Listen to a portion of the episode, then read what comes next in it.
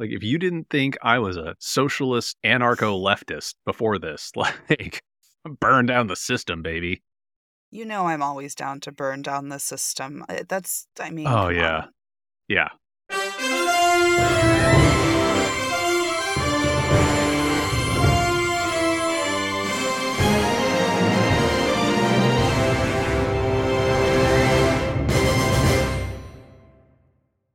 Welcome to Tencent Takes, the show where we skip class to smoke cigarettes behind the gym, one issue at a time. My name is Mike Thompson, and I am joined by my co-host, the nicest mean girl you'll ever meet, Jessika Frazier. I did just talk about what a low-key bitch I am in my mind. That was perfect. My goal is to make you kind of lose your shit a little bit every time that I do an intro. I feel like my track record is actually pretty good. It is. It's pretty good. How you doing? I'm all right. How are you doing? Good. Yeah. Well, if you were new to the show, our main episodes drop every other week and provide in-depth looks into interesting moments in comic books and how they tie into pop culture and history. But today is one of our Dollar Bin Discoveries mini-episodes that we do in between those deep dives. We spend a lot of time reading through dollar bins at local shops looking for interesting stuff, and while a lot of the issues that we find are fun and weird, there may not be enough for us to do a deep dive on them. At the moment, we reserve the right to change our minds later. Each episode features both of us talking about one random issue that we have come across in the dollar bins, one that fits a theme that one of us chose. We'll talk about what it is, what goes on inside it, and why it's interesting. These are mini episodes that are meant to provide you with some weekly content between our more in-depth look at the weirder and more interesting moments of comic book history. So I chose today's theme, which is teenage drama. And since I chose the theme, Jessika, you get to go first. What do you have for us today? Well, this time I have issue number 3 of Teenage Mutant Ninja Turtles. It's Turtles in Time, which is following our favorite shelled heroes while they get rocked back and forth through, you know, in fact, time. So is this like based on the video game, I'm assuming? Maybe so. That's what I was thinking when I first picked it up. Okay. And, you know, we'll see as we go along, because I didn't play the video game, but I do remember the video game. And of course, I researched it for the podcast during our Turtles episode, during our very early episodes, because I love them. So they just were in the forefront. Yeah, I think that was like episode 7-ish, yeah. 7 or 8, maybe. I was chomping at the bit to talk about Turtles, but here we are still doing it. I can't get away.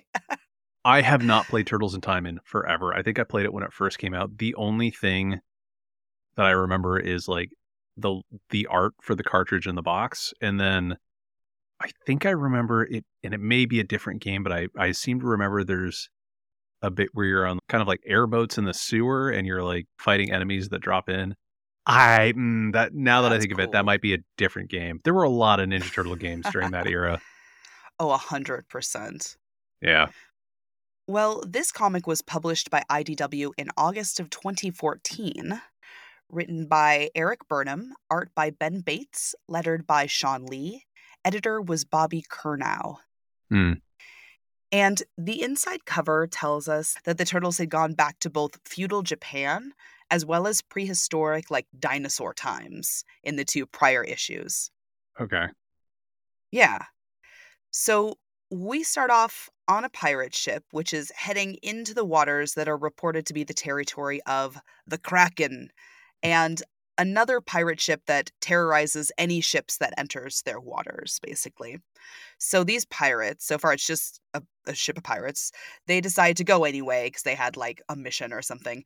And they are, in fact, very quickly overtaken by a ship that is moving far faster than any other could possibly in 1726.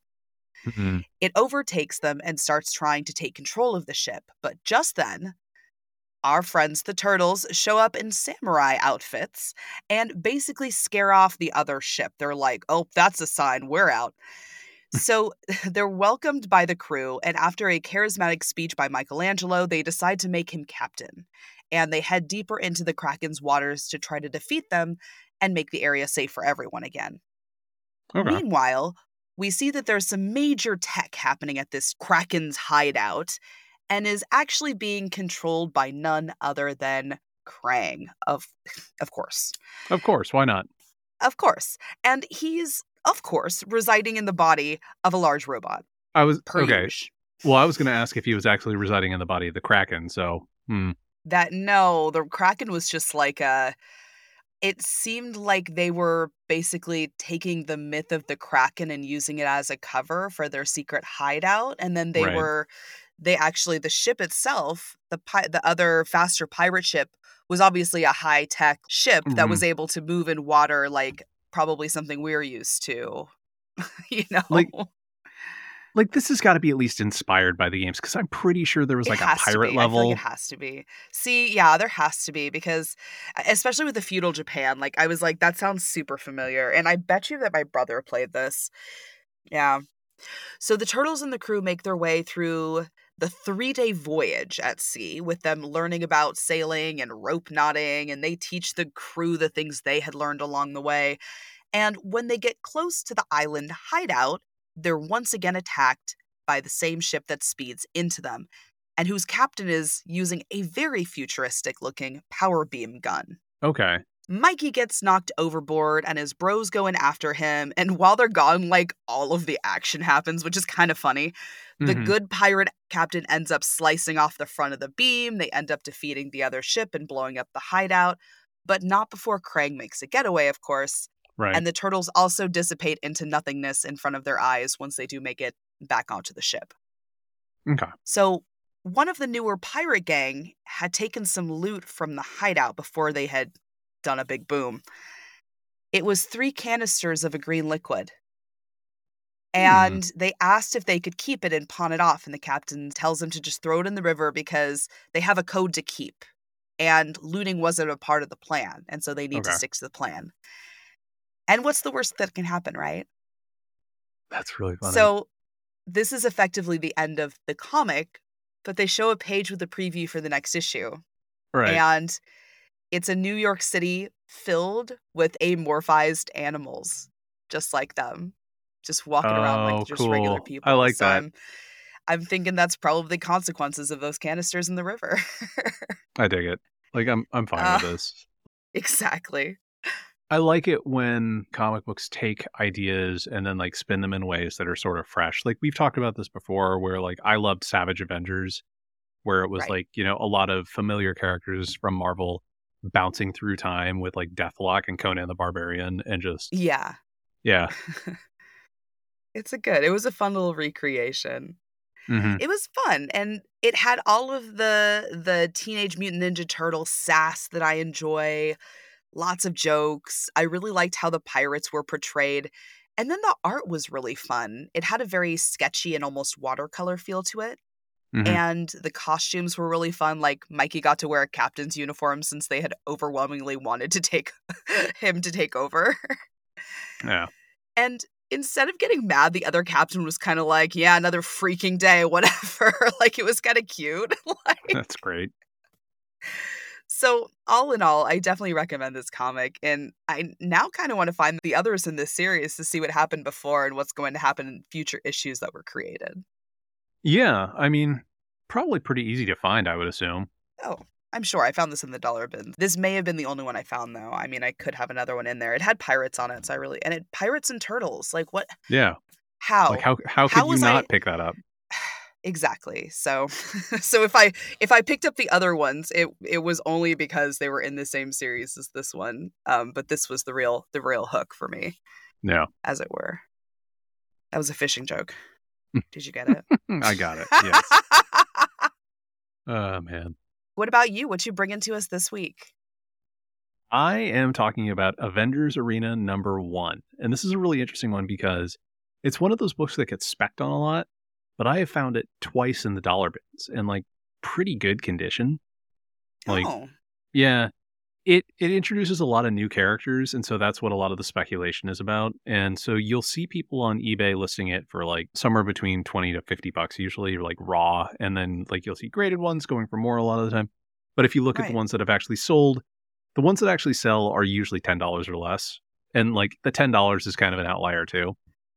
Okay, so it's truly just a spec at this point. Yeah. They introduced a couple of new characters like Cullen Bloodstone, who is the younger brother of Elsa Bloodstone. They also brought in another one called like Death Locket. A couple of others who... Death Locket. What a sick name. Oh, it's great. It's great. And like her story is fantastic. But yeah, they basically, because of the speculation around the MCU, I think mainly because of Cullen Bloodstone, because when they did the Werewolf by Night movie for Marvel, they introduced Elsa Bloodstone, and it's all basically kind of like, sort of like a spooky story based around Ulysses S. Bloodstone, who is her dad dying, and then she inherits the Bloodstone, et cetera, et cetera, et cetera. So anyway, it's a book that's getting specced on a bit. It's still really easy to find in the dollar bins. I've picked this and most of the series up over the last 6 months for not much money. And you can also read it entirely on Marvel Unlimited. That's great. Yeah. This was published in December of 2012. It was written by Dennis Hopeless. It has art by Kevin Walker. It was colored by Frank Martin Jr., lettered by Joe Caramagna. Cover art was by Dave Johnson, and it was edited by Bill Roseman. Like I said, this came out in late 2012, which is the same year the Hunger Games movies did. And, you know, people are pretty divided about whether or not the Hunger Games ripped off the Japanese novel, which in turn also became a major Japanese movie called Battle Royale. So that said, here's where things get kind of interesting. The comic doesn't shy away from the fact that this is just a Marvel version of those stories. Like, case in point, I want you to check out the movie poster for Battle Royale, and then I want you to check out the first issue of Avengers Arena. Okay, Battle Royale, which I have seen and is a great film. Yeah.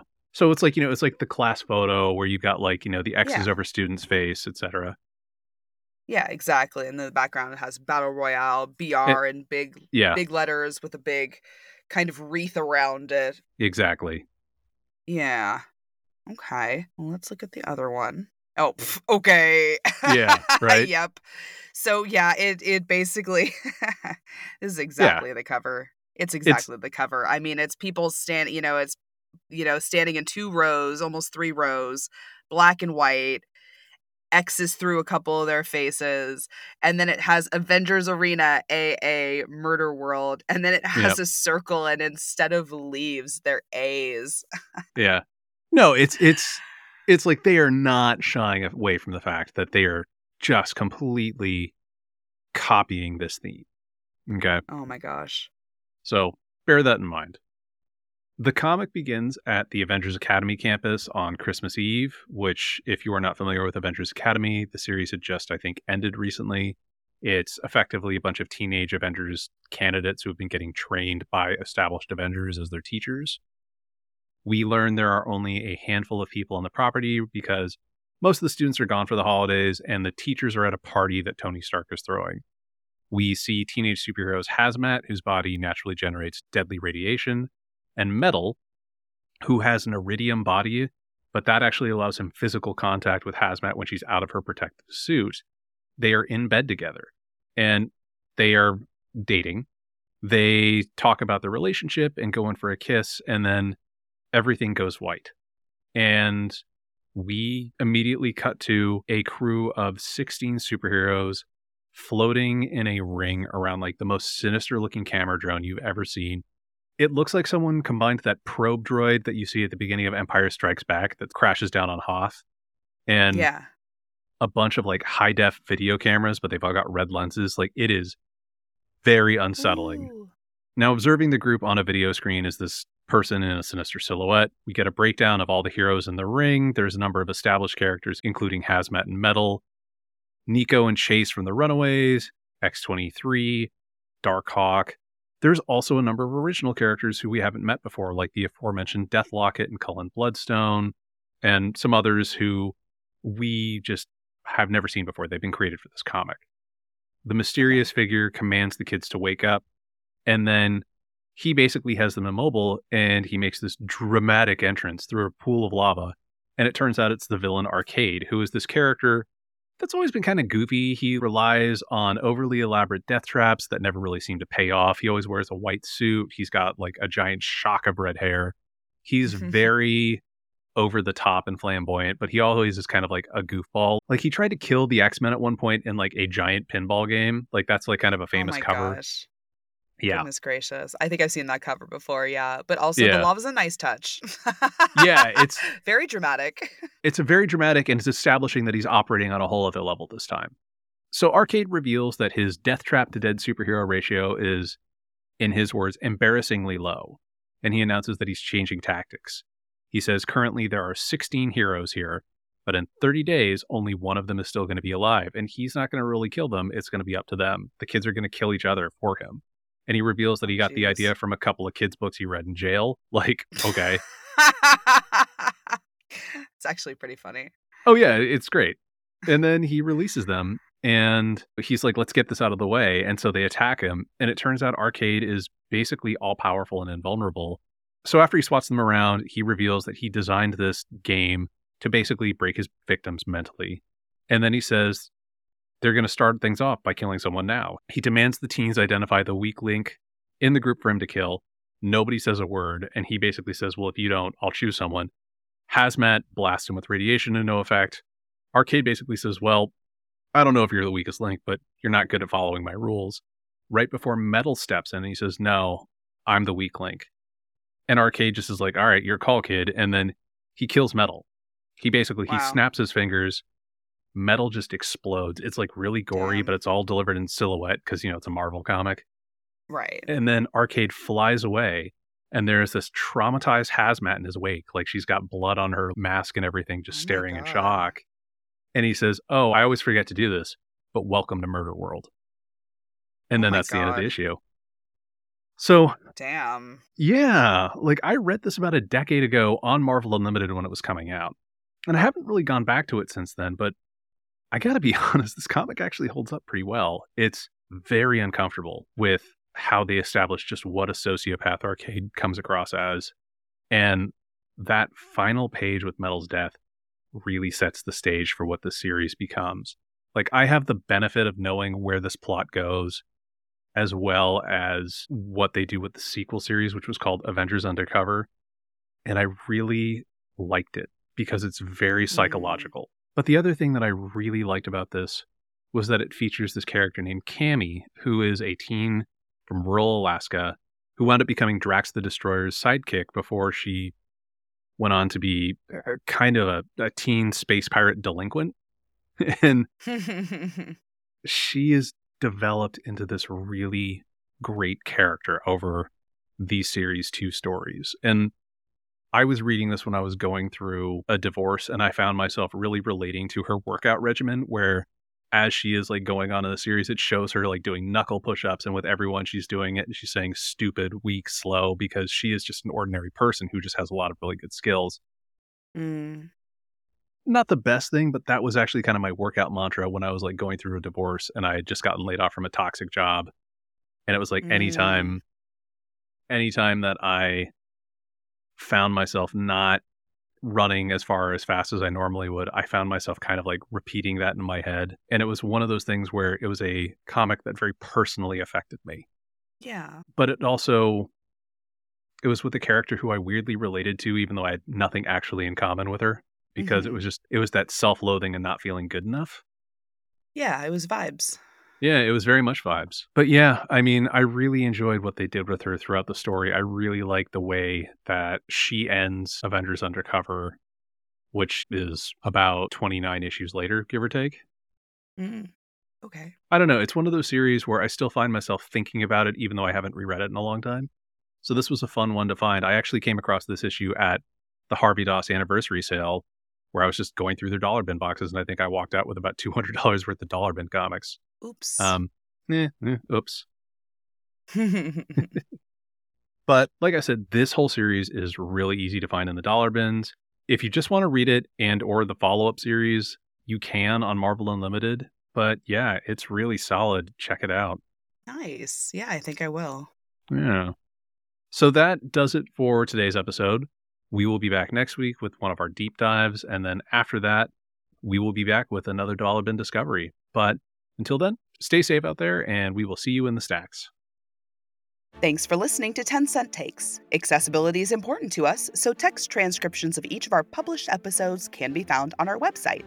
This episode was hosted by Jessika Frazier and Mike Thompson, written by Mike Thompson and edited by Jessika Frazier.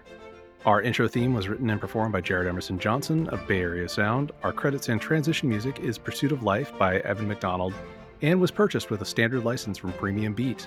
Our banner graphics were designed by Sarah Frank, who you can find at lookmomdraws.com. If you'd like to get in touch with us, ask us questions, or tell us about how we got something wrong, please head over to 10centtakes.com or shoot an email to 10centtakes@gmail.com. You can also find us on Twitter, or now. The official podcast account is 10centtakes, all one word. Jessika is Jessika Witha, and Jessika spelled with a K. And Mike is Van Sau, VANSAU. You can also find us on Instagram, Facebook, Blue Sky, and Hive. A full list of our socials will be listed in the show notes. If you'd like to support us, be sure to download, rate, and review wherever you listen. Stay safe out there. And support your local comic shop.